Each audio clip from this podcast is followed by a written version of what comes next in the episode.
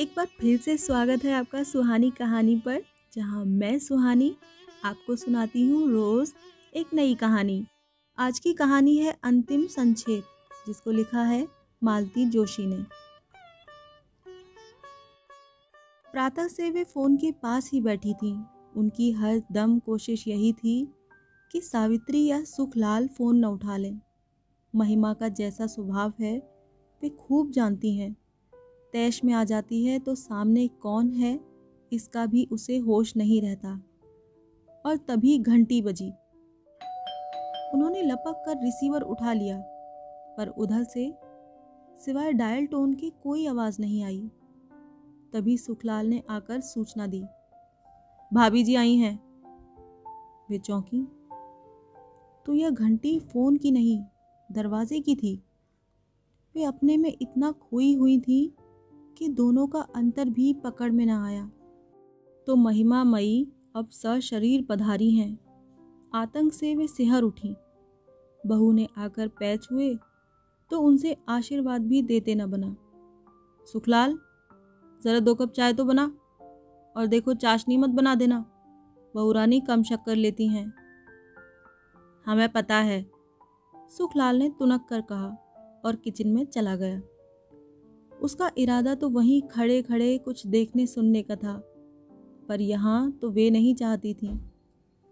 माना कि नौकरों से कुछ छिपा हुआ नहीं है, फिर भी उनके सामने प्रदर्शन अच्छा नहीं लगता।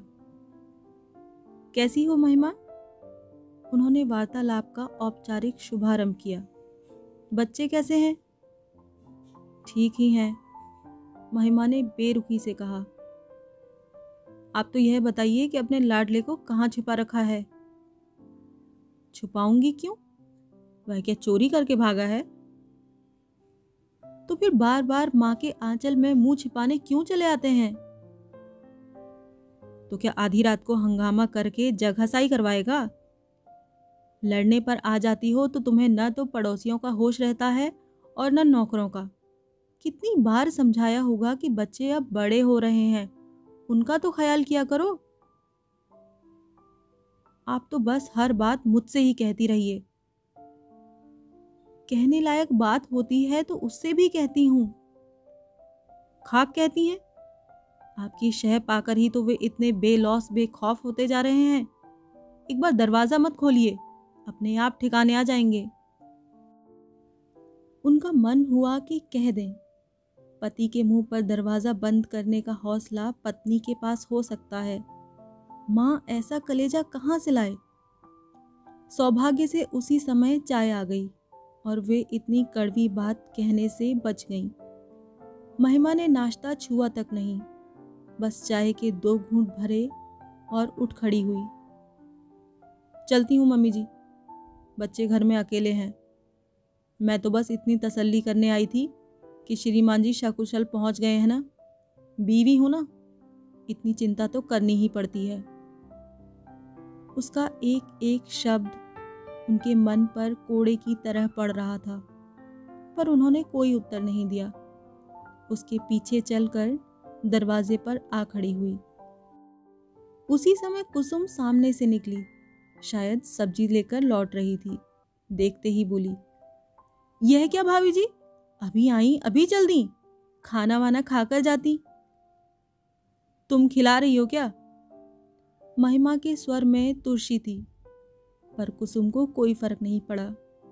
उसी अल्लड़पन से बोली, ये कौन बड़ी बात है? हम खिला देंगे। हलवा पूड़ी ना सही, दाल रोटी तो बन ही सकती है। सच्ची भाभी जी, आज तो हमारे यहाँ झूठन गिरा कर ही जाइए। बताइए, कौन सी सब्ज़ी पसंद है? अभी तो ठेला बहुत दूर न गया होगा। फिर कभी आ जाएगी। अभी बच्चे घर में अकेले हैं ना? उन्होंने महिमा की ओर से जवाब देकर इस चुगलबंदी को विराम दिया। फिर बहू से बोली, आप फाटक पर खड़े होते, वहीं रिक्शा रोक लेंगे। मम्मी जी, एक बात कहूँ? रिक्शे की प्रतीक्षा करते हुए महिमा ने पूछा, कहो आपके सुपुत्र सिर्फ़ आपके लिए यहाँ नहीं आते। किसी के मीठे बोल भी उन्हें खींचते हैं। अपनी कमज़ोरी ढकने के लिए महिमा का यूँ दूसरों पर लांछन लगाना उन्हें अच्छा नहीं लगा। अंतः वे बोली, महिमा, मीठे बोल तो कोई भी बोल सकता है, उसमें पैसे थोड़े ही लगते हैं। फिर भी मैं नहीं बोलती, यही ना? महिमा ने कहा उसी समय खाली रिक्शा वहाँ से गुजरा तो उसने रोक लिया और बैठकर चल दी। सास की अंतिम बात ने उसे इतना नाराज़ कर दिया था कि उसने विदा लेने की भी ज़रूरत नहीं समझी। कमरे में लौटते हुए उन्होंने अनुभव किया कि उदासी के बावजूद वे बहुत हल्का अनुभव कर रही हैं। मन पर एक बोझ था जो उतर गया। सुबह से एक तनाव, एक आशंका से वे ग्रस्त थीं। महिमा के फ़ोन की यातना भरी प्रतीक्षा ने उन्हें थका दिया था। महिमा खुद आई और बरस कर चली गई। अब अगले किसी प्रसंग तक उससे सामना होने का खतरा नहीं रहा। वे इत्मीनान से आराम कुर्सी पर पसर गईं। समय काटने के लिए मैं कुछ न कुछ बुनती ही रहती हूँ। अभ्यास अभ्यासवश व पुलिंदा भी उन्होंने उठा लिया। पर बुनने का मन नहीं हुआ। कमरे की खिड़की से पिछवाड़े का आँगन नज़र आ रहा था। वे उधर ही देखती रहीं। कुसुम रस्सी पर कपड़े सुखा रही थी। कुसुम को देखते ही उनका मन उमगने लगता है। गजब की है यह लड़की। दिन भर फिरकनी की तरह घूमती रहती है। पर मजाल है कि कभी भूं लटका हुआ मिला हो। गैरेज और उसके पास वाला कमरा। बस इतनी सी जगह उसके पास है। पर अपने डेढ़ कमरे के घर को भी हमेशा चमका कर रखती है। खुद तो साफ़ सुथरी रहती ही है। पति और बच्चों के कपड़े भी हमेशा लगदग मिलेंगे। और जितनी मिठास उसकी बोली में है, उतना ही स्वाद उसके हाथ में है।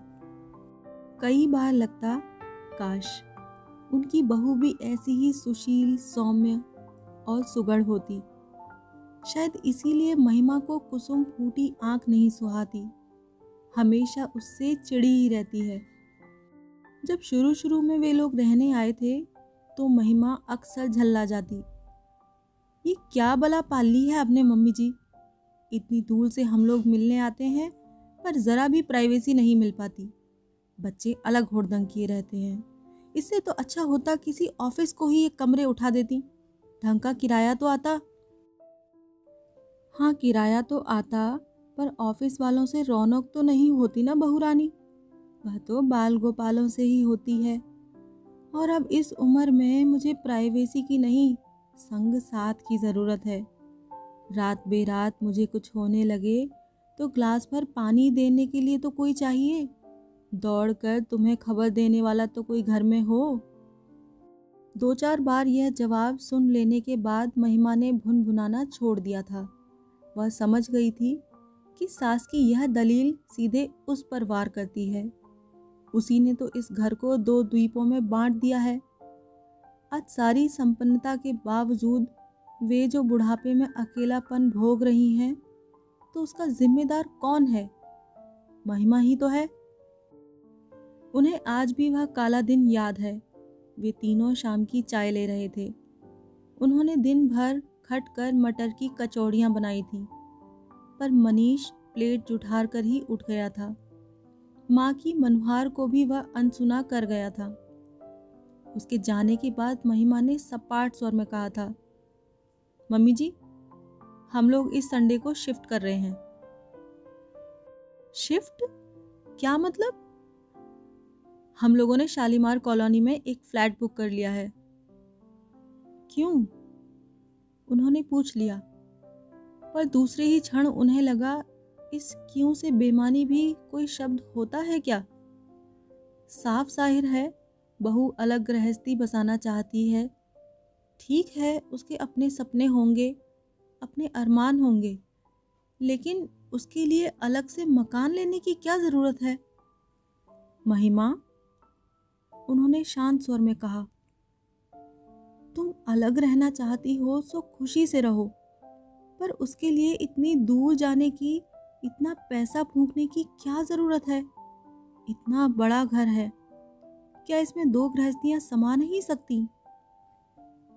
मेरी साफ़ कोई का बुरा न माने, मम्मी जी।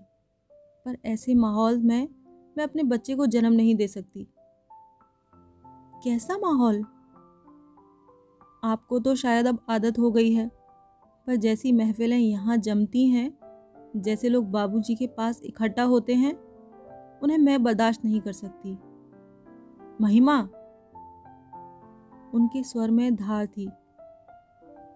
तुम इस घर की पहली बहू तो नहीं हो? जानती हूँ मम्मी जी, पर वे जो मुझसे पहले आई हैं, कितने दिन आपके पास रही हैं? बस मेहमानों की तरह आती हैं और चार दिन रहकर चली जाती हैं। मेरी तरह तीसों दिन यहाँ रहना पड़े तो पता चले। अभी उसी दिन यहाँ होती तो मज़ा आ जाता। किस दिन की बात कर रही हो? अच्छा हाँ उस दिन मेजर साहब ज़रा ज़्यादा ही बहक गए थे। मैंने तो उसी दिन तुम्हारे बाबू से कह दिया था, अब घर में बहू आ गई है, ढंग के लोगों को ही घर बुलाया करें। किस किस को रोकेंगी आप? और फिर बाबूजी खुद भी तो हाँ पीते हैं। पुलिस की नौकरी का तोहफा है। जब उस नौकरी का सुख भोगा है तो यह भी भुगतना ही होगा। पर वे किसी को परेशान तो नहीं करते। एक आध दिन का किस्सा छोड़ दें। पर उनके यार दोस्त भी आते हैं तो बाहर वाले कमरे में ही बैठे रहते हैं। और आप भीतर से उनके लिए बर्फ़, नमकीन, काजू और पकौड़े भिजवाती हैं। नहीं, मम्मी जी यह वातावरण मुझे रास नहीं आएगा। मेरे संस्कार दूसरे हैं। इसके बाद उन्होंने कुछ नहीं कहा। कहने को था ही क्या? हाँ एक कसक ज़रूर बनी रही। काश मनीष यह प्रस्ताव उनके सामने रखता। तब शायद उसमें इतनी कड़वाहट नहीं होती। पर उस बेचारे की तो हिम्मत ही न पड़ी होगी। रात मन हुआ। कि बाबूजी से बहू की करतूत बखान करें, पर चुप लगा गई। उनसे वे किस मुँह से कहती कि बहू आपके कारण अलग डेरा बसा रही है? उन्हें तो शायद विश्वास ही न होता। वे बेचारे खुद किसी लफड़े में नहीं पड़ते। मनीष ने अपनी मर्ज़ी से शादी तय की। उन्होंने खुशी खुशी भावरें डलवा दी। बहू अपने साथ एक छल्ला भी नहीं लाई। उन्होंने तो कुछ नहीं कहा। बहू पर्दा नहीं करती। उल्टे सीधे कपड़े पहनकर घूमती है। नौ नौ बजे तक बिस्तर में घुसी रहती है। रसोई में पाँव भी नहीं देती। उन्होंने कभी किसी बात के लिए टोका टोकी नहीं की टीका टिप्पणी नहीं की। उनकी अपनी अलग दुनिया थी। सुबह को सैर, दोपहर में ताश, शाम को क्लब। इस रूटीन में खलल उन्हें नापसंद था।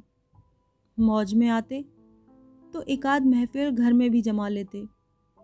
पर उनकी सारी व्यवस्था सुखलाल देखता था। घर की औरतों को उससे कोई परेशानी नहीं होती थी।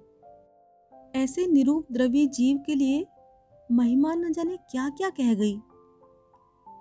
उनका मन इतना खट्टा हो गया कि फिर उसे मनाने की कोशिश भी नहीं की। चार पाँच महीने बाद मीनू का जन्म हुआ तो वे अस्पताल में बराबर महिमा के साथ रहीं। सारी परंपराओं का उन्होंने निर्वाह किया, पर बहू को घर आने के लिए नहीं कहा। वे दोनों स्वयं ही एक दिन तीन महीने की गदबदी बच्ची को लेकर बाबूजी से आशीर्वाद लेने आए थे। बाबूजी ने बच्ची को गोद में लेकर ढेर सी आशीषें लुटाई थीं। सवा तोले की चेन भी दी थी। फिर जब तन्मय हुआ तो उसे भी अंगूठी पहनाई गई। मतलब यह कि रस्मों रिवाज सब पूरे होते रहे। पर बाल गोपालों की किलकारियों से घर सूना ही रह गया। जब बहू का पाँव भारी हुआ था, उनका मन सपने बुनने लगा था। यूँ तो सतीश के भी दो बच्चे थे, पर उनका तो स्पर्श भी उन्हें याद नहीं। कस्बे की लड़की है सुषमा, पर अमेरिका जाकर जैसे वहीं की हो गई है। बच्चों को ऐसे सहेज कर रखती है कि जैसे यहाँ सांस भी लेंगे तो बीमार हो जाएँगे। उन्हें तो प्यार करते भी डर लगता है कि कहीं कोई छूत न लग जाए। वे अपना मन अंजू मंजू के बच्चों से बहला लेती हैं, पर पराई संतान से कहीं घर भरता है? एक मनीष के बच्चों की आस थी, वह भी टूट गई। पता नहीं बाबूजी ने इस दुख को कैसे गटका होगा। पर वे स्वयं तो एकदम ही बिखर गई थीं। फिर एक दिन बाबूजी भी चले गए और वे एकदम अकेली रह गईं। कौन विश्वास करेगा कि यह अकेलापन उन्हें मांगे मिल गया था? दुनिया भर की औरतें पति से पहले जाने की कामना करती हैं, पर उनके अंतर मन ने हमेशा यही चाहा कि हे प्रभु, इन्हें मुझसे पहले उठा लेना। जैसे मैंने इनके नाज उठाए हैं और कोई नहीं उठा सकता। मेरे रहते तो इनकी शान व शौकत में, रौब दाब में कोई कमी नहीं आ सकती। पर मेरे बाद ये ज़रा ज़रा सी चीज़ के लिए तरसेंगे। दूसरों का मुँह देखेंगे तो मुझे स्वर्ग में भी शांति नहीं मिलेगी। ईश्वर ने जैसे उनकी सुन ली। एक नामालूम सी बीमारी में बाबूजी चल बसे। उनकी आन बान अंत तक बरकरार रही।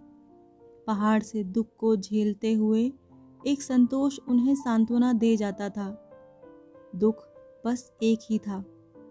अब सब कुछ निबट जाएगा और पंद्रह दिन बाद बच्चे अपने अपने घर चले जाएँगे। तो वे खाली दिनों को कैसे भरेंगी? यह सूना घर उन्हें काटने नहीं दौड़ेगा। अमेरिका लौटते हुए सतीश भी बस चिंतित था। बार बार कह रहा था, मम्मी मैं मनीष से कहता हूँ कि अब यहीं आकर रहे, या फिर तुम हमारे साथ चलो। उनका भी मन हुआ कि महिमा से कहें, जिनसे तुम्हें शिकायत थी वे तो चले गए। अब वापस आ जाओ। पर ऐसा कहना भी मानो उस दिवंगत आत्मा का अपमान होता। वे जब्त कर गईं। सतीश को उन्होंने समझा बुझा कर भेज दिया। तब यह सदाशिव और कुसुम का जोड़ा उनके आश्रय में आया था। इन्हें घर की ज़रूरत थी, उन्हें संग साथ की। तो नाम मात्र के किराए पर इन्हें रख लिया गया। नई नई शादी हुई थी। गोदी में छः महीने का बच्चा था।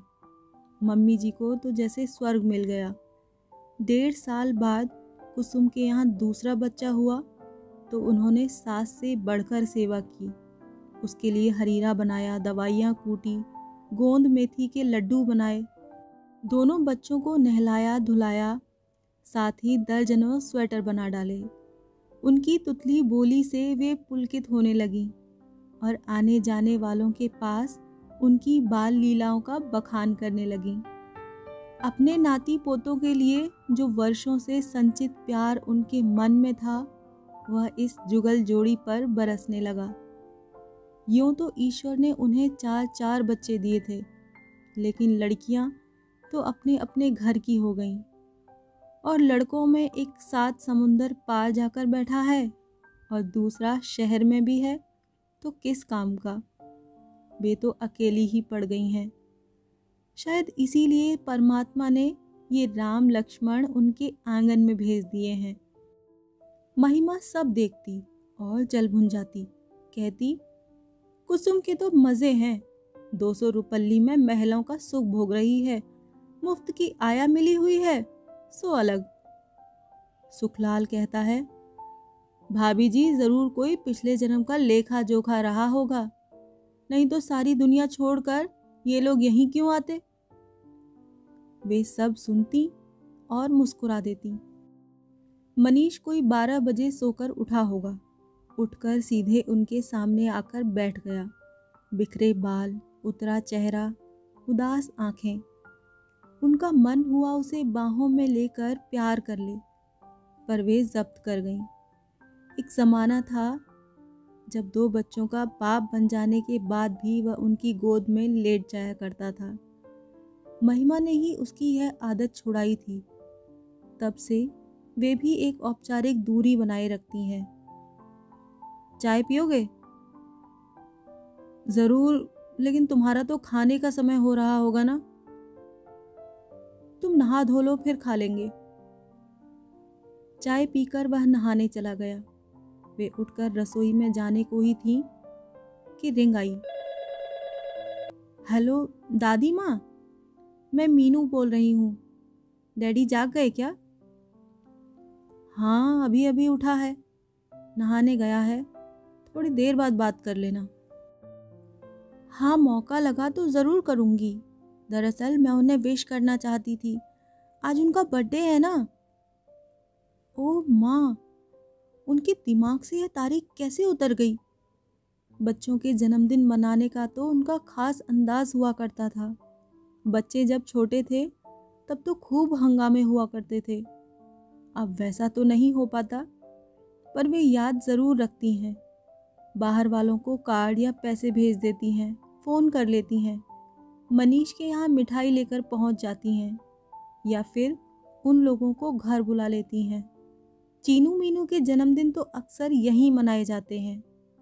और आज उन्हें मनीष का जन्मदिन भी याद न रहा। वे सचमुच बूढ़ी होती जा रही हैं। उन्होंने फ़ौरन सुखलाल को बाज़ार भेजा।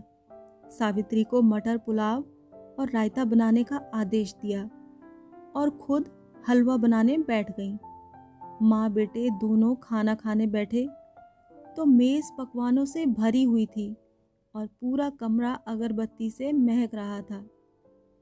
अरे वाह, आज तो फीस्ट हो गई, मनीष ने कहा। Birthday feast birthday oh yes आज तो मेरा हैप्पी बर्थडे है ना? वह उठा और उसने माँ के पैर छू लिए।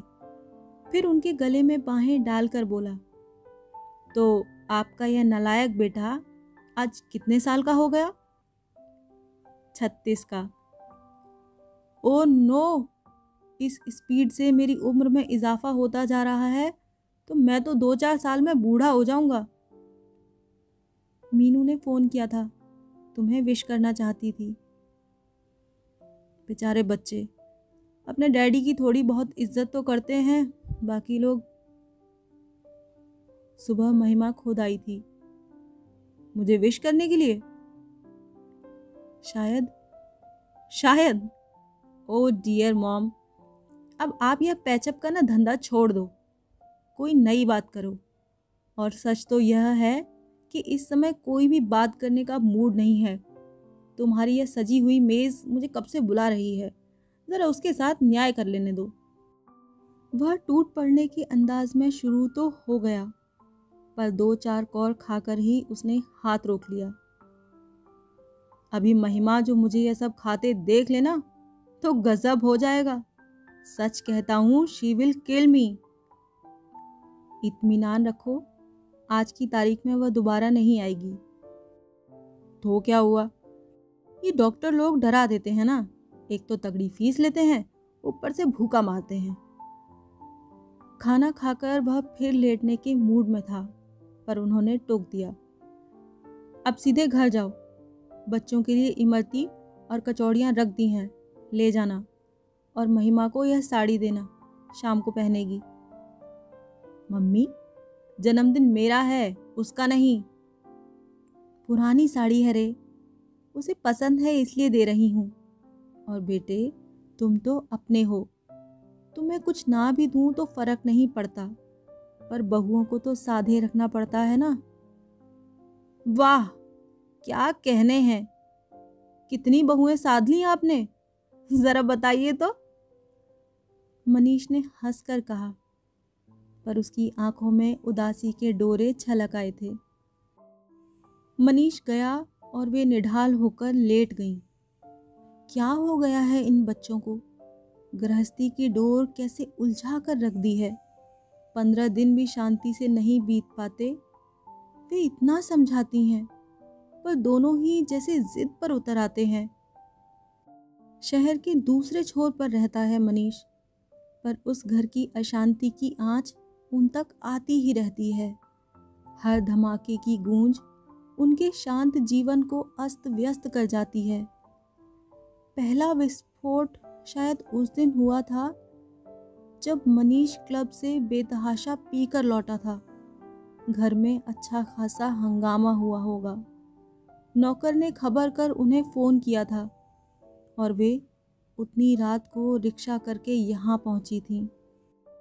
पहले तो उन्होंने मनीष को खूब आड़े हाथों लिया था, फिर पुचकारते हुए बोली, बेटा, तुम तो जानते हो, इसी एक ऐप के कारण तुम्हारे देवता स्वरूप पिता बिरादरी में कभी सिर ऊँचा करके नहीं चल सके।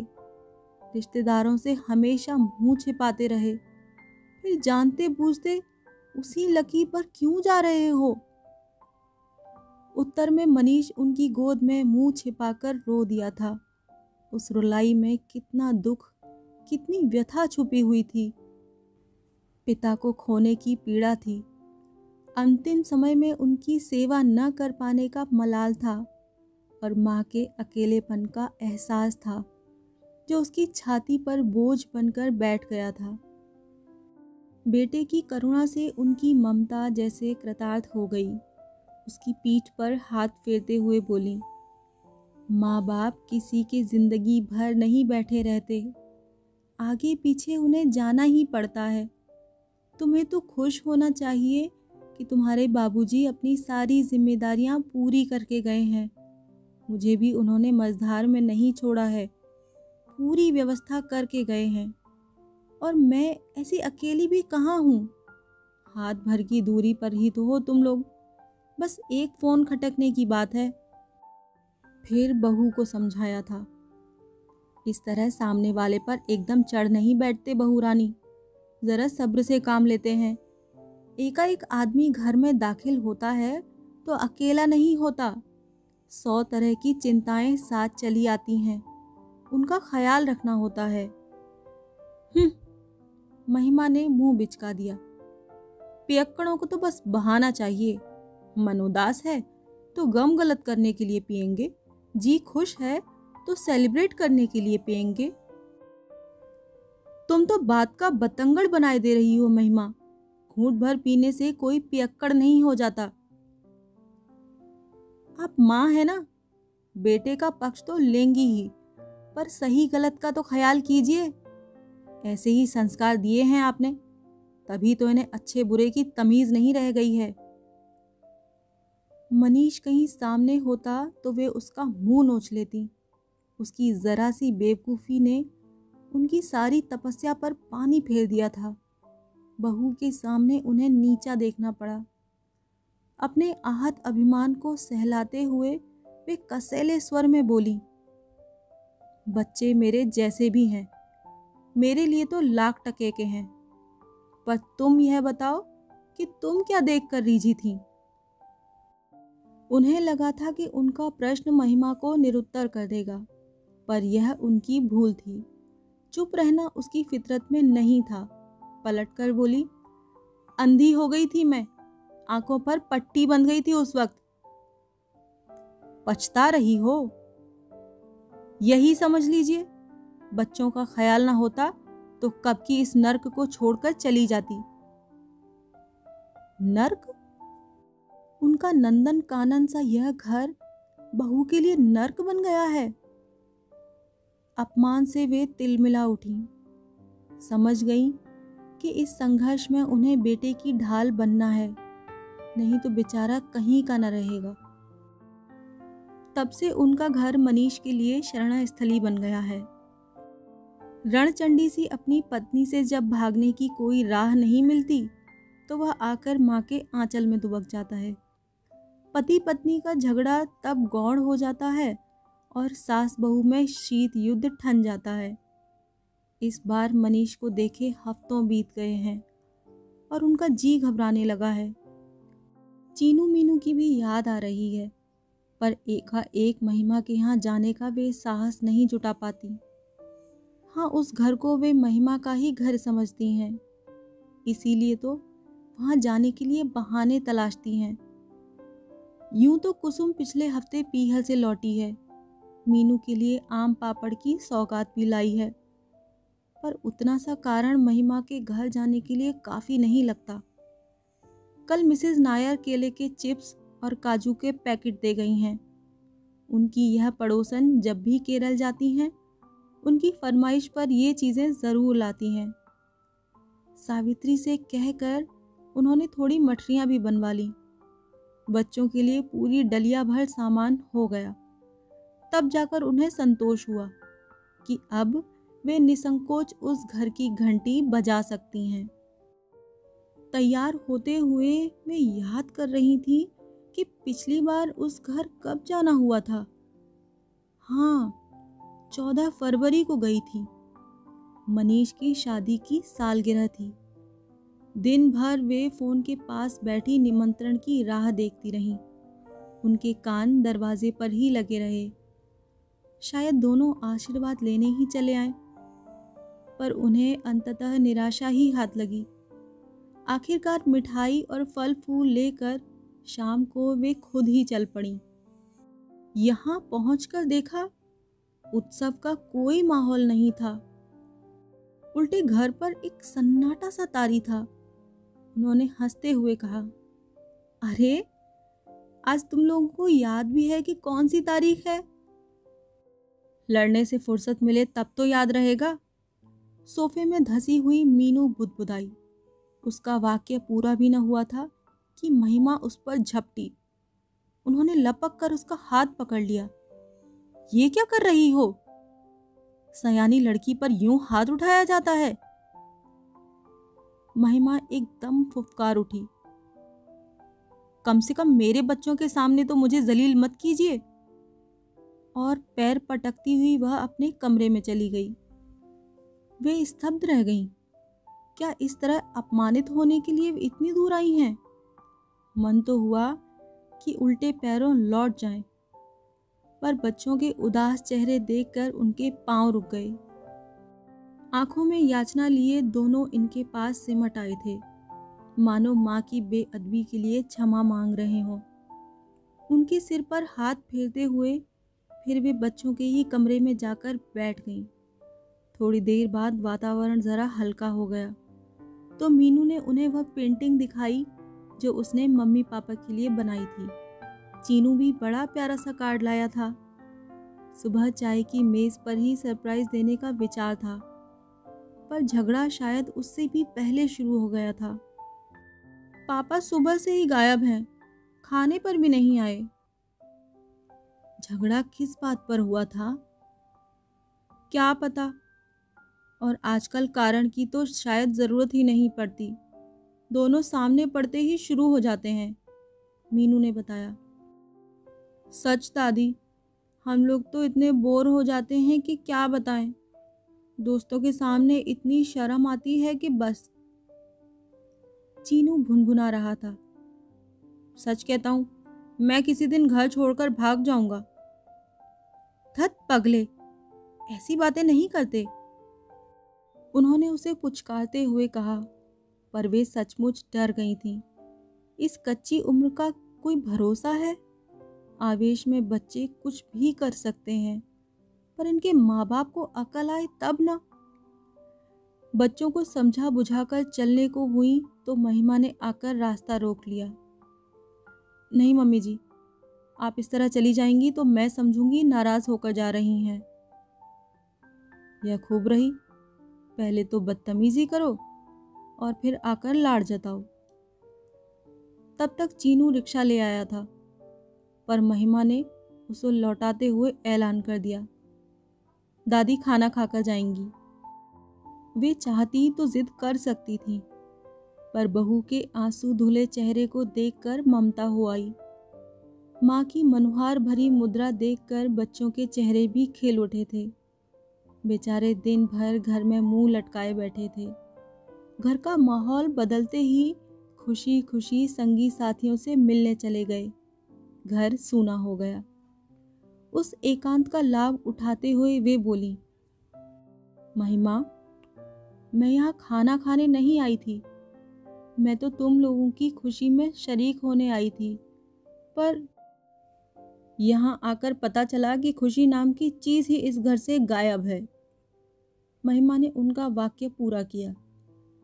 और अब आप इसके लिए भी मुझे ही दोषी ठहराएँगी। ठीक है ना? उन्होंने कोई जवाब नहीं दिया और चुपचाप मटर की फलियाँ छीलने बैठ गईं। वे व्यर्थ के विवाद से बचना चाहती हैं।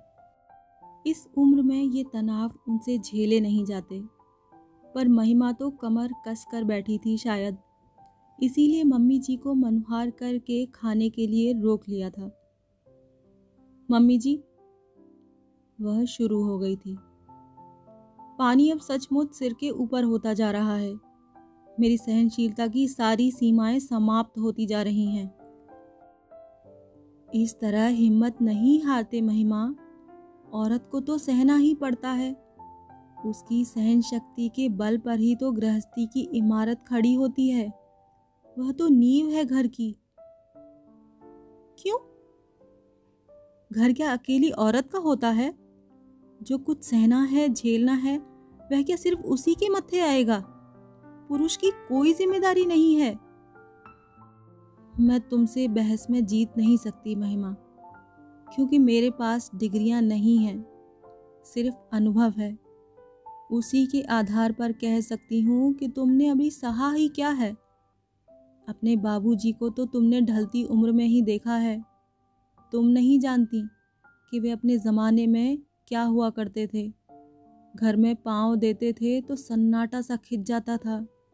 बच्चे नौकर चाकर कोई उनके सामने नहीं पड़ता था। पहले उनके तेवर का अंदाज़ा लगाया जाता था, उसके बाद ही कोई बात होती थी। लेकिन ऐसे आदमी के साथ भी निभा ले गई मैं। पूरे चालीस साल तक डटी रही। अगर घर में रोज़ महाभारत मचता तो क्या हासिल होता?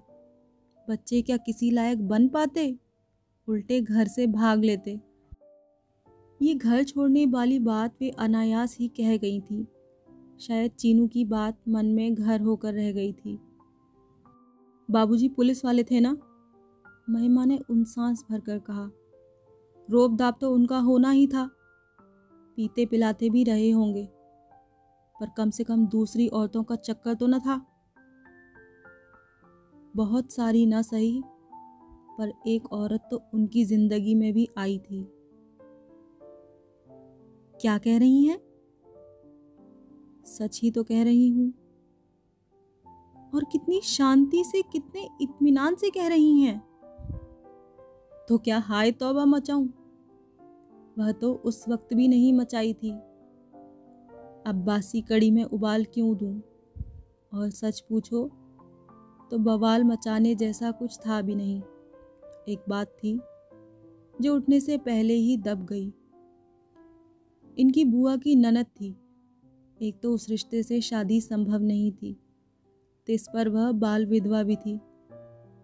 उस जमाने में तो ऐसे ब्याह को कोई सोच भी नहीं सकता था। इसी बात पर पढ़ाई लिखाई छोड़कर वे पुलिस में भर्ती हो गए थे। पीने की लत भी शायद तभी पाल ली थी। आपको बुरा नहीं लगता था? क्यों नहीं? पर मैंने उस बात को प्रारब्ध का लेख समझकर स्वीकार कर लिया था। एक बार अगर भाग्य के लिखे से समझौता कर लो तो सहने में आसानी हो जाती है। वाह! क्या जीवन दर्शन है? क्या फिलॉसफी है? जब तक वे ये समझ पाती कि महिमा उनकी प्रशंसा कर रही है या उपहास, उसका स्वर आक्रामक हो उठा। आप सोच रही होंगी कि आपने बड़ा भारी त्याग किया है, एक आदर्श स्थापित किया है, पर शायद आप नहीं जानती कि आपने अपने साथ तो छल किया ही है, अपने बच्चों के साथ भी अन्याय किया है। क्या बात करती हो? उल्टे मैंने तो बच्चों का मुँह देखकर ही यह जहर का घूंट पिया था। यही तो कह रही हूँ, क्यों पिया था यह जहर? बच्चों के सामने अपनी सहनशीलता की गलत मिसाल कायम करने की क्या ज़रूरत थी? अब आपके बच्चे अपनी बीवियों से भी उसी दरिया दिल की अपेक्षा रखते हैं। वे भी चाहते हैं कि उनकी सारी कारगुजारी आँख मूंद कर स्वीकार कर लूँ और आवाज़ भी ना उठाऊं। यह नहीं होगा, मैं कहे देती हूँ। महिमा, उन्होंने शांत स्वर में कहा, मेरी पीढ़ी का जो धर्म था मैंने निभाया। वह धर्म तुम्हारा नहीं हो सकता, मुझे मालूम है। हम दोनों की सोच में पूरे बत्तीस साल का अंतर है। इसीलिए कहती हूँ कि तुम अपने युग की मान्यताओं पर चलो। पर बीती बातों को लेकर बहस करने बैठ जाओगी तो बड़ी मुश्किल होगी। बच्चे बाहर से लौट आए थे और उस दिन यह बात वहीं पर रुक गई थी। बाद में घर लौटकर यह बात उनके मन में कौंधी कि महिमा ने यह औरतों वाली बात क्यों उठाई थी? उसके बाद मनीष एक आध बार घर भी आया था। एक बार दोनों साथ आए थे, पर इतने खुश नज़र आ रहे थे कि बेवजह यह बात उठाने का मन ही नहीं हुआ। मनीष शुरू से ही हंसोड़ और खिलंदड़ किस्म का लड़का रहा है। उस घर का माहौल तो पता नहीं कैसा हो गया है, पर इस घर में सारी रौनक मनीष के दम से ही हुआ करती थी। बाहर भी उसके चाहने वालों की कमी नहीं थी। जहाँ खड़ा होता था, अपने इर्द गिर्द भीड़ जुटा ही लेता था। अपने हसमुख और सुदर्शन व्यक्तित्व के कारण लड़कियों को भी वह आकर्षित किए रहता था। अंजू मंजू की सहेलियों का तो वह चहेता भैया हुआ करता था। अपने बेटे की लोकप्रियता पर जितना उन्हें नाज था, उतनी ही महिमा को चिड़ थी। पति की मंडली उसे फूटी आँखों नहीं सुहाती थी। आभिजात्य की उसकी कल्पनाएँ बहुत अलग थीं। वह मनीष को उसमें फिट करना चाहती थी और सारे झगड़े वहीं से शुरू होते थे। मनीष धीरे धीरे घर से छिटकता जा रहा है। यह वे भी अनुभव कर रही थीं। पर बाहर क्या कोई तार सचमुच जुड़ गया है? या यह भी महिमा का एक वहम ही है? महिमा के यहाँ जब भी जाने का मन हुआ था, इसी असमंजस ने उनका रास्ता रोक लिया। किसी भी अप्रिय विवाद से ये हमेशा बचना चाहती हैं, और महिमा है कि बहस के लिए जैसे तैयार खड़ी रहती है। उस दिन भी फिर जाना नहीं हो सका। फल फूल की डलिया वहीं पैसेज में रैक पर पड़ी रही। तीसरे दिन सुबह सुबह घंटी बजी। दरवाज़ा खोलकर देखा तो मीनू थी। उन्होंने लपक कर उसे अंक में भर लिया। चलो, अपनी बूढ़ी दादी की तुम्हें याद तो आई।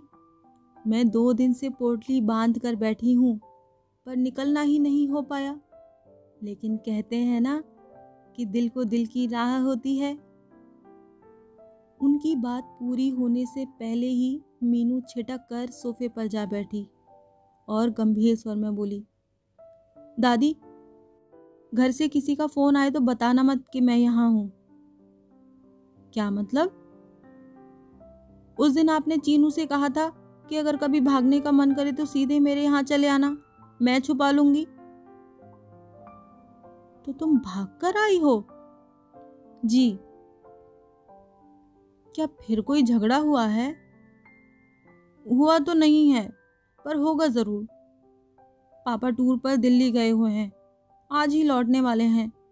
मम्मी को पता चला है कि मोनिका आंटी भी उनके साथ गई हैं। बस, शाम से ही भरी बैठी हैं। पापा के आने भर की देर है। फिर देखिए, आज कैसा धमाका होता है। दादी, ये सब हमारे घर में क्यों होता है? ये मोनिका आंटी कौन है? पापा की कलीग हैं, मिसेस भटनागर। हो सकता है वे भी दफ्तर के काम से गई हों। हो क्यों नहीं सकता? पर मम्मी की कल्पना तो पंख लगाकर उड़ती है ना। हवा देने वाले भी तो कम नहीं है। दफ्तर के ही किसी शुभचिंतक ने उन्हें फ़ोन किया था। छी छी मनीष, यह क्या कर रहा है वे तो जैसे शर्म से गड़ ही गईं। आज इतनी सी लड़की के सामने वे किस कदर अपराधी अनुभव कर रही हैं पर उस इतनी सी लड़की का अगला वाक्य सुनकर तो वे विस्मित ही रह गईं। वह कह रही थी, अगर मम्मी की आशंका सच भी है तो उपाय क्या है यह आफत तो उन्होंने खुद बुलाई है अगर घर में रात दिन चकचक मची रहे तो आदमी बाहर स्नेह और सुहानुभूति खोजता ही है। उसमें आश्चर्य क्या है और गलत भी क्या है? वे मीनू को देखती रह गईं। बित्ते भर की लड़की इतना सब सोच लेती है। ऐसा तो नहीं कि घर के वातावरण ने उसे असमय ही प्रौढ़ बना दिया है। उन्हें महिमा पर गुस्सा आने लगा। अपनी हठधर्मी के कारण उसने बच्चों से उसका बचपन ही छीन लिया है। शाम तक प्रतीक्षा करती रही, पर किसी ने मीनू की खोज खबर नहीं ली। यूनिफॉर्म पहनकर घर से निकली थी तो दो बजे तक किसी को चिंता भी नहीं होगी। महिमा खुद पाँच के बाद ही घर पहुँचती है। पर उसके बाद? वे पल पल बेचैन होने लगी, फिर उनसे रहा नहीं गया। ताव खाकर खुद ही चल दी। सोच लिया कि दोनों को आज चल कर डांट पिलानी है। अगर तुम दोनों बच्चों को एक शांत और स्नेह भरा घर नहीं दे सकते तो और क्या दोगे? रोटी कपड़े पर तो अनाथ बच्चे भी पल जाते हैं, पर माँ बाप से तो कुछ उम्मीदें होती हैं। चीनू मुँह लटकाए दरवाजे पर ही खड़ा था। वे कुछ कहती, इससे पहले ही वह बोल पड़ा, दादी दीदी आज सुबह से ही गायब है। क्या मतलब? स्कूल में फ़ोन किया था? नहीं, पड़ोस की बसंती बता रही थी कि वह आज स्कूल गई ही नहीं। सहेलियों के यहाँ देखा? एक दो के यहाँ देखा था, फिर मम्मी ने ही मना कर दिया। चीनू? भीतर से कड़कती आवाज़ आई। दादी भीतर नहीं आएँगी क्या? जो दरवाजे पर ही सारी रामायण सुना रहा है। उन्होंने भीतर आते हुए कहा, बहू, भावुक होती हैं तो उनके मुँह से बहू ही निकलता है। ये चीनू क्या कह रहा है? जो भी कह रहा है आपने सुन तो लिया। और तुम हाथ पर हाथ धरे बैठी हो। गजब की माँ हो। हाथ पर हाथ धरे कोई नहीं बैठा है मम्मी जी। सिर्फ़ चीनू को रोक दिया है। वह तो पूरे शहर में मुनादी करवा देता। मैंने भैया को फ़ोन कर दिया है, आते ही होंगे। हो सकता है मीनू भी वहीं हो। फ़ोन तो मुझे भी किया जा सकता था। जानबूझकर नहीं किया। एक तो मैं वैसे ही परेशान हूँ। उस पर आपका प्रवचन सुनने की ताकत नहीं थी मुझमें। कम से कम आज तो वे स्तब्ध रह गई। तो मैं प्रवचन देती हूँ। और क्या कहूँ, मम्मी जी? उपदेश देने का एक भी मौका छोड़ती हैं आप? आप खुद सोच कर देखिए। मेरे घर में ज़रा खटपट हुई नहीं कि आप शुरू हो जाती हैं। आपने कैसे गृहस्थी चलाई है, कैसे पति की सेवा की है, कैसे बच्चे पाले हैं, कैसे संस्कार दिए हैं? कहती नहीं थकी होंगी आप, पर मेरे सुन सुनकर कान पक गए हैं। पल भर को वे चुप रह गईं। मन हुआ दो घड़ी सुस्ताकर आत्मनिरीक्षण कर लें। क्या सचमुच वे बात बेबात पर भाषण देने लगती हैं? क्या यह उनकी अनाधिकार चेष्टा है? क्या उनकी अनुभव सिद्ध बातें महिमा को इतनी कड़वी लगती हैं कि उसकी भाषा, शिष्टाचार की सारी सीमाएँ लांग जाती? इसका तो यह मतलब हुआ कि अपने बच्चों को, उनकी गृहस्थी को बर्बाद होते देखते रहो, पर मुँह से कुछ न कहो। महिमा, उन्होंने बड़ी देर बाद कसैले स्वर में कहा, कहने वाली बात होती है, तभी कुछ कहती हूँ मैं। अगर तुम्हें बुरा लगता है तो आगे से चुप रहा करूँगी। मैं जानती हूँ बच्चों के मामले में तुम मुझसे ज़्यादा समझदार हो। मैंने बच्चों को जैसे भी पाला हो, जैसे भी संस्कार दिए हों, पर एक बात ज़रूर कहूँगी, घर छोड़कर कभी कोई नहीं भागा था। तुम्हारी लड़की अगर घर से भागी है तो सिर्फ़ तुम्हारी वजह से। यह तो गनीमत समझो कि वह सीधे मेरे पास ही पहुँची थी। कहीं और भी तो जा सकती थी। तो मीनू आपके यहाँ है। महिमा ने लाख कोशिश की, पर अपनी राहत का एहसास वह छिपा नहीं सकी। दूसरे क्षण उसके चेहरे ने फिर उदासीनता ओढ़ ली और वह सपाट स्वर में बोली, मुझे लगा था नानी के यहाँ ही गई होगी। अच्छा ही हुआ ना? इस मनुस्थिति में ननिहाल जाती तो वहाँ भी सब उगल देती। बच्चों को इतना विवेक कहाँ होता है महिमा? तुम्हारे बच्चे अभी इतने बड़े नहीं हुए हैं कि उनके सामने ज़िंदगी की मम्मी जी, आप एक बार अच्छी तरह तय कर लीजिए। कभी आप कहती हैं बच्चे बड़े हो गए हैं, कभी कहती हैं कि अभी इतने बड़े नहीं हुए हैं। वैसे सौ बातों की एक बात यह है कि ज़िंदगी की सच्चाई जानने का हक सबको है। उम्र से इसमें कोई फ़र्क नहीं पड़ता है। इसीलिए तुम बच्चों को सब कुछ बताए दे रही हो। जी हाँ ताकि उन्हें सही गलत की पहचान हो सके। यह पहचान तो उन्हें उम्र के साथ ही होगी, पर इस समय तो उन्हें तुमसे सिर्फ़ वितृष्णा हो रही है। हमेशा ही होता है महिमा।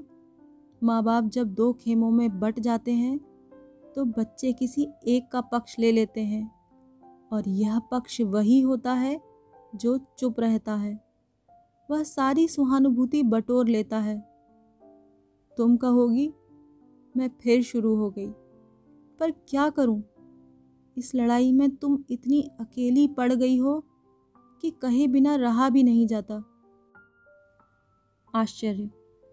इस बार महिमा ने कोई जवाब नहीं दिया। लगा कि इस व्यर्थ की बहसबाजी से वह थक गई है। मज़े की बात तो यह थी कि बहस के असली मुद्दे से दोनों ही कतरा रही थीं। मीनू का तो बहाना भर था। वे तो यहाँ मनीष की खोज में आई थी। पर जब महिमा ने उसका ज़िक्र तक नहीं किया तो वे भी चुप लगा गईं। अपना आना उन्हें एकाएक अप्रासंगिक लगने लगा। अतः उठते हुए बोली, मैं अब चलूँगी। लड़की घर में अकेली है। मैं तो इसीलिए आई थी कि तुम्हें खबर भी दे दूँ और उसके कपड़े भी लेती चलूँ। दो चार दिन अपने ही पास रखूँगी। महिमा ने कोई प्रतिवाद नहीं किया। चीनू जब तक रिक्शा लाता, वह मीनू का बैग भर चुकी थी। लौटते हुए उनकी आँखों के सामने महिमा का बुझा बुझा सा चेहरा घूमता रहा। इतना हताश और उदास, उसे पहले कभी नहीं देखा था। उसने मनीष का नाम नहीं लिया तो क्या हुआ? वे जानती हैं कि मन ही मन उफन रही होगी। उसके रोष की आँच ने तो आज उन्हें भी नहीं बख्शा था। और रोष आना स्वाभाविक ही था।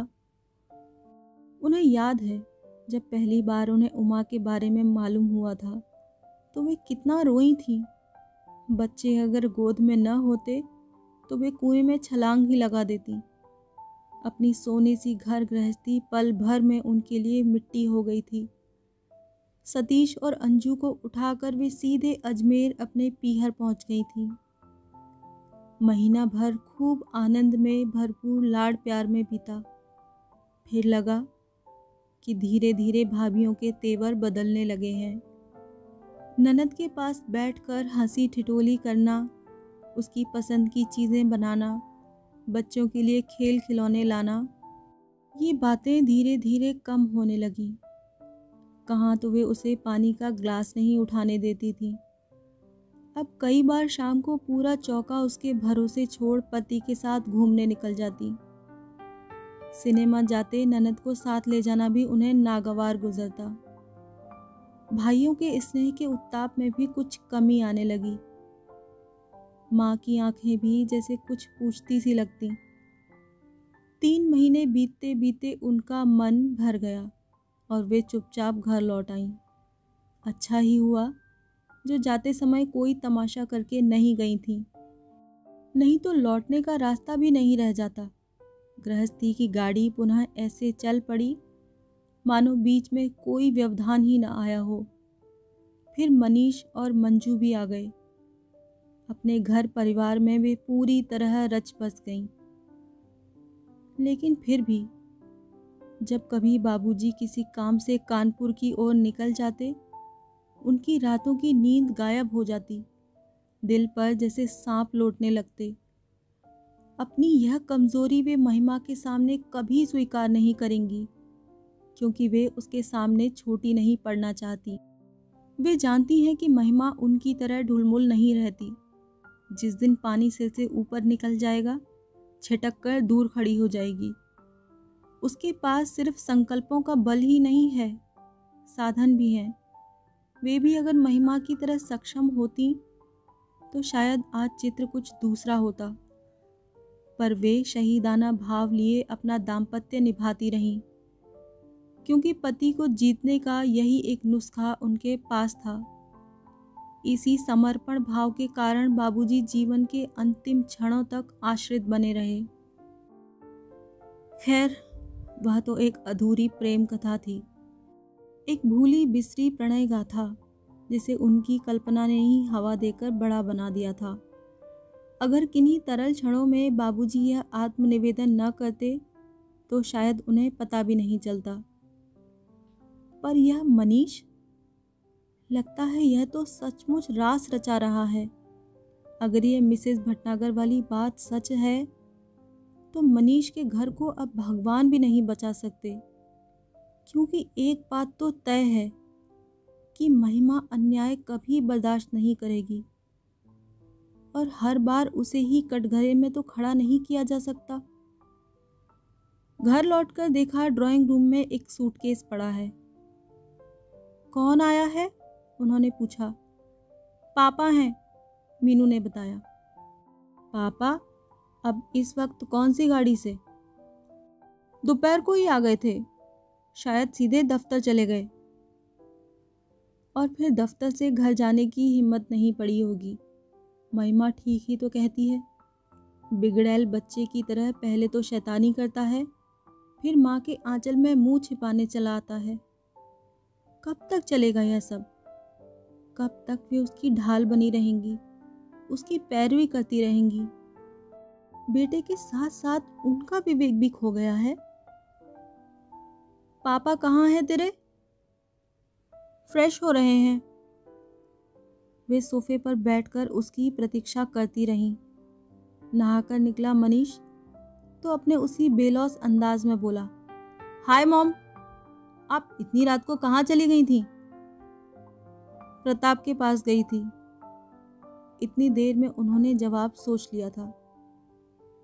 प्रताप के पास? क्यों? एक तो रिजर्वेशन करवाना था। दूसरे, वह बहुत दिनों से कह रहा था कि एक ऑफ़िस की ज़रूरत है। मैंने कहा, यहाँ आ जाओ। अगले दो कमरे तुम्हें दे दूँगी। मेरे जाने के बाद कम से कम घर में बस्ती तो रहेगी। अगर दूसरा कोई किराएदार रखूँगी तो वह घुस कर बैठ गया तो मुसीबत होगी। पर आप कहाँ जा रही हैं? अभी तो अंजू के पास जा रही हूँ। वहाँ से मुंबई मंजू के पास चली जाऊँगी। सोचती हूँ अमेरिका जाने से पहले दोनों लड़कियों के पास एक एक महीना रह लूँ। वहाँ से डॉक्टर साहब टिकट वगैरह का इंतज़ाम भी कर देंगे। तुम अमेरिका जा रही हो? क्यों? क्यों ना जाऊँ? मेरा एक बेटा वहाँ भी तो बैठा है। बेचारा कब से बुला रहा है? अभी मेरे हाथ पाँव साबुत हैं। आँखें भी काम दे रही हैं। अभी जाऊँगी तो कुछ घूम फिर लूँगी, देख सुन लूँगी। बाद में तो जैसे यहाँ, वैसे वहाँ। मनीष का चेहरा लटक गया। बड़ी देर बाद धीरे से बोला, जाने का सोचा है? यह तो बड़ी अच्छी बात है। भैया का मन रह जाएगा। पर यहाँ प्रताप को बिठाने की क्या ज़रूरत है? एक बार जम गया तो उसकी नीयत भी बदल सकती है। संबंधों में दरार पड़ जाएगी। तो तुम आ जाओ। उन्होंने छूटते ही कहा तो मनीष एकदम चौंक पड़ा। पता नहीं क्यों उनके अवचेतन में यह बात घर कर गई थी कि लड़का बेघर हो गया है, इसीलिए बहक गया है। अपनी चार दीवारी में आ जाएगा तो उसका मन स्थिर हो जाएगा। उसी समय सुखलाल चाय लेकर आया। वे जब घर लौटी थी तो उन्हें भी चाय की ज़रूरत महसूस हुई थी। पर मनीष का सूटकेस देखते ही वे सब कुछ भूल भाल गई थीं। पर सुखलाल तो भैया जी की आदत जानता है। उनके नहाकर निकलते ही वह चाय ले आया। भीतर जाते हुए वह सूटकेस लेकर चलने लगा तो मम्मी जी ने रोक दिया। सूटकेस यहीं रहने दो सुखलाल। भैया अभी वापस जाएँगे। मनीष और मीनू दोनों ने चकित होकर उनको देखा, पर वे उस विस्मृत दृष्टि को अनदेखा कर गईं। और देखो, खाना ज़रा जल्दी ही बना लेना। सफ़र का थका हुआ है मनीष, जल्दी घर जाकर आराम करेगा। जी बस अभी बनाकर लाता हूँ। मम्मा! सुखलाल के जाते ही मनीष ने कहा, मैं सचमुच ही बहुत थक गया हूँ और आज की रात शांति से सोना चाहता हूँ। तो मैं घर नहीं जाऊँगा। अच्छा और वह जो सुबह से वहाँ परेशान हो रही है, उसे शांति की ज़रूरत नहीं है? तुम में तो इतनी कटसी भी नहीं कि आने के बाद उसे फ़ोन ही कर देते। आप आप क्या वहाँ गई थी? जाना ही पड़ा। तुम्हारी ये सुकन्या, जो सुबह से यहाँ आई हुई है, महारानी बिना कुछ कहे सुने चली आई। यह भी न सोचा कि पीछे कोई कितना परेशान होता होगा। वाह, बहुत अच्छे संस्कार दे रहे हो। बिल्कुल तुम्हारी तरह गैर जिम्मेदार होती जा रही है। अरे, तुम लोगों ने इस घर को समझ क्या रखा है? बस मुँह उठाया और चले आए। घर न हुआ जैसे चोरों के छिपने का ठिकाना हो गया। इसीलिए जा रही हूँ मैं। मैं नहीं रहूँगी तो अपने आप एडजस्ट करना सीख जाओगे। तुम नहीं जानती मम्मा, सब कुछ कितना मुश्किल होता जा रहा है। इट इज़ सिंपली इम्पॉसिबल तो खत्म कर डालो यह किस्सा हमेशा के लिए। जान तो छूटे। ये क्या कह रही हो मम्मा तुम? क्यों? इसमें गलत क्या है? जिस रिश्ते में जान ही बाकी ना हो उसे ढोते रहने में क्या दुख है? अच्छा हुआ जो तुम्हारी अपनी पसंद की शादी थी। नहीं तो ज़िंदगी भर हमें ही कोसते। खैर, वह तो बहादुर लड़की है। अकेले भी निभा ले जाएगी। बच्चों को भी पाल लेगी। पर तुम अपनी सोचो। क्या एक दिन भी अकेले रह पाओगे? उनका मन तो हो रहा था कि पूछ लें। क्या वह मिसेस भटनागर तुम्हारे लिए अपना घर बार छोड़ देगी? पर अपने ही बेटे से इस तरह की चर्चा करना उन्हें अशोभन लगा। मृदुल स्वर में बोली, बेटा, मैं हमेशा तो रहूँगी नहीं। कभी न कभी अपने निर्णय तुम्हें ही लेने होंगे। जितनी जल्दी इसकी आदत डाल लो अच्छा है। खाने की मेज़ पर ऐसा सन्नाटा कभी नहीं रहा। बेचारा सुखलाल बड़ा दुखी हुआ। मालकिन अकेली रहती तो उसे खाना बनाने में कोई रस नहीं आता। पर जब भैया या बच्चे आते हैं, वह अपना सारा पाक कौशल उड़ेल देता है। पर आज उसे दाद नहीं मिली। मनीष तो बस थाल जुठार कर ही उठ गया था। मीनू भी जितनी देर बैठी, मुँह फुलाए बैठी। पर उन्होंने कोई इसरार नहीं किया। ज़रा भी मनुहार नहीं की। खाने पीने के लाड़ बहुत हो चुके।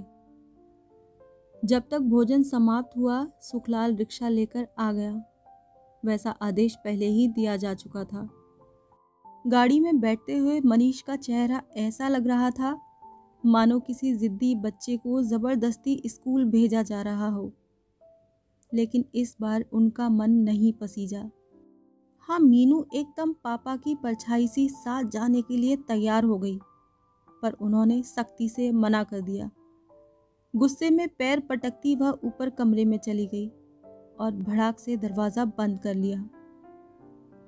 जाते ही चीनू को भेज देना। विदा के रूप में उन्होंने बस इतना ही कहा। टैक्सी आँखों से ओझल होते ही वे भीतर आईं। घर एकदम खामोश था। इसी एकांत की तो उन्हें प्रतीक्षा थी। उन्होंने तुरंत नंबर घुमाया। महिमा तुम्हारा भगोड़ा कैदी मैं वापस भेज रही हूँ। जो सज़ा देना चाहो दे देना। मैंने अपने दरवाजे बंद कर लिए हैं। चाहो तो तुम भी कर लेना। मैं कुछ नहीं कहूँगी। एक बात और और यह आखिरी बात है। महिमा, पति ताले में कैद रखने की चीज़ नहीं है। उसे तो मन की डोर से बांधना पड़ता है। वह चाहे कहीं भी भटकता रहे। बसेरे के लिए अपने ठिकाने पर ही लौट कर आता है। अभी आपने सुनी मालती जोशी की लिखी कहानी अंतिम संक्षेप। आशा करती हूँ आपको ये कहानी अच्छी लगी होगी। मिलती हूँ अगली कहानी में। तब तक के लिए विदा।